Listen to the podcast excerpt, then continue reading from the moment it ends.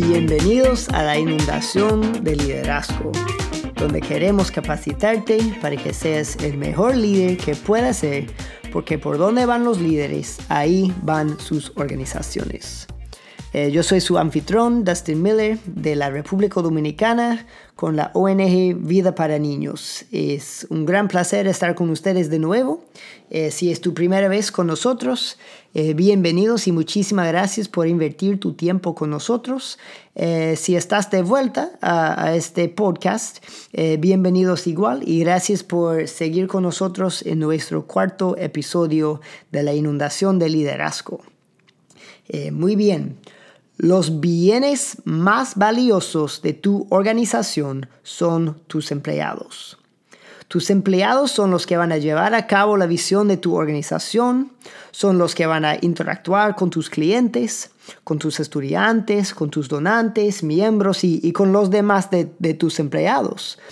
Ah, ahora, un buen empleado puede avanzar tu organización al siguiente nivel, tanto como un empleado malo puede destruir completamente todo que has creado. Esto significa que la decisión tuya de elegir empleados buenos es una decisión súper importante. Así que hoy vamos a hablar sobre cómo elegir empleados buenos.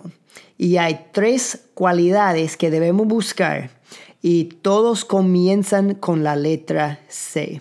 Y estos vienen del Bill Hybels. Muy bien, para elegir empleados buenos, tiene que encontrar candidatos que tienen un buen carácter, que son competentes y que caen bien con tu organización. Que tienen un buen carácter, que son competentes y que caen bien con tu organización. Ah, la primera cualidad y la más importante que tienes que buscar en un candidato es que tenga un buen carácter. Ah, ahora, cuando yo digo buen carácter, lo que quiero decir es que sea una persona con integridad, que sea honesto, que tenga lealtad, que tenga una disposición de rendir cuenta, que tenga dominio propio, eh, ya sabes, todo lo bueno. Ahora, una persona con solo un buen carácter no va a llevar tu organización a lo más alto posible. Pero una persona con un carácter malo, aunque sea el mejor experto de su carrera, puede destruir completamente tu organización. Eh, todo esto me pone a pensar en el ciclista tal vez más famoso y exitoso del mundo, Lance Armstrong. El Lance en su tiempo ganó la carrera más conocida del mundo, el, el Tour de Francia, siete veces.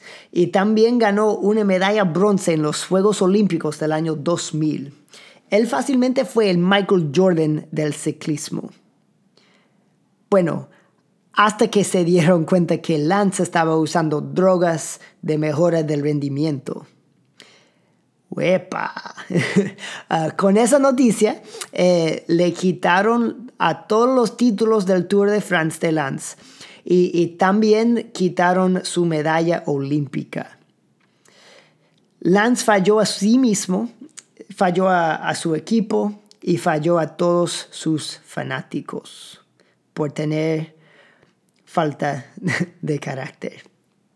El Proverbios 19 dice, quien se conduce con integridad ande seguro. Quien ande en malos pasos será descubierto. Un buen carácter es súper importante cuando buscas empleados para tu organización. La segunda cualidad que debemos buscar en un candidato es que sea competente. Un empleado tiene que ser capaz para el trabajo. O sea, tú no vas a, poner a alguien que nunca ha jugado fútbol en la Copa Mundial. E, esto es obvio. Eh, y yo te digo que debes buscar el candidato más adecuado que puedas. Así que no pienses en, en, alguien que puede nada más hacer el trabajo, sino piensen en alguien que puede llevar el trabajo al siguiente nivel.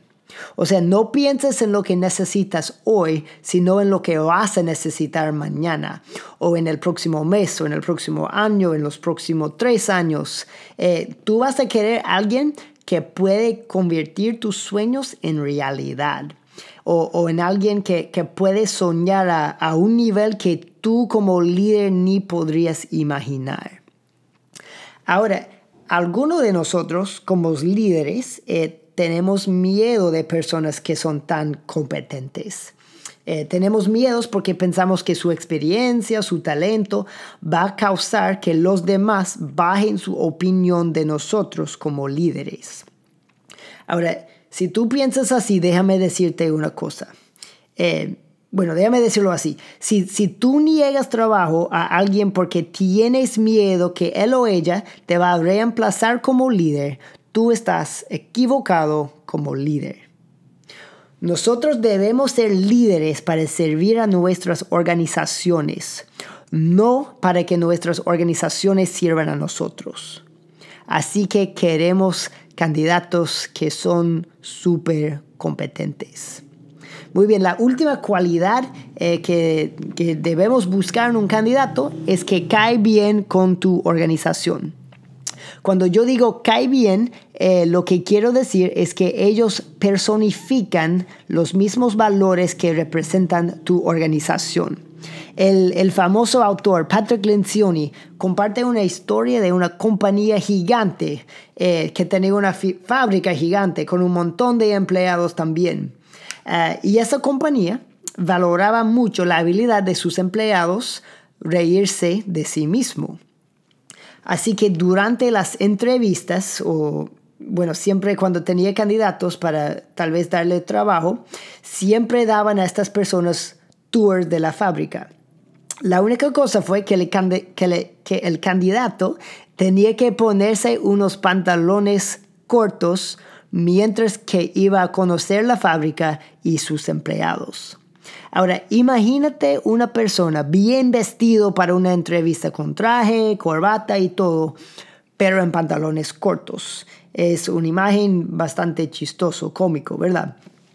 Ahora, los candidatos que podrían ponerse los pantalones cortos y que podrían reírse de sí mismo eran los que iban a caer bien con la organización. Los que negaron los pantalones cortos, aun si eran súper competentes, no iban a caer bien con la cultura de la organización y no iba a ser un buen empleado para esta compañía gigante. Scottie Pippen, el atleta de, de básquetbol de los Chicago Bulls cuando ganaban tantos títulos, él, él dijo que la buena química es un elemento muy importante para cualquier equipo que quiere ganar. Así que queremos candidatos que caen bien con nuestras organizaciones.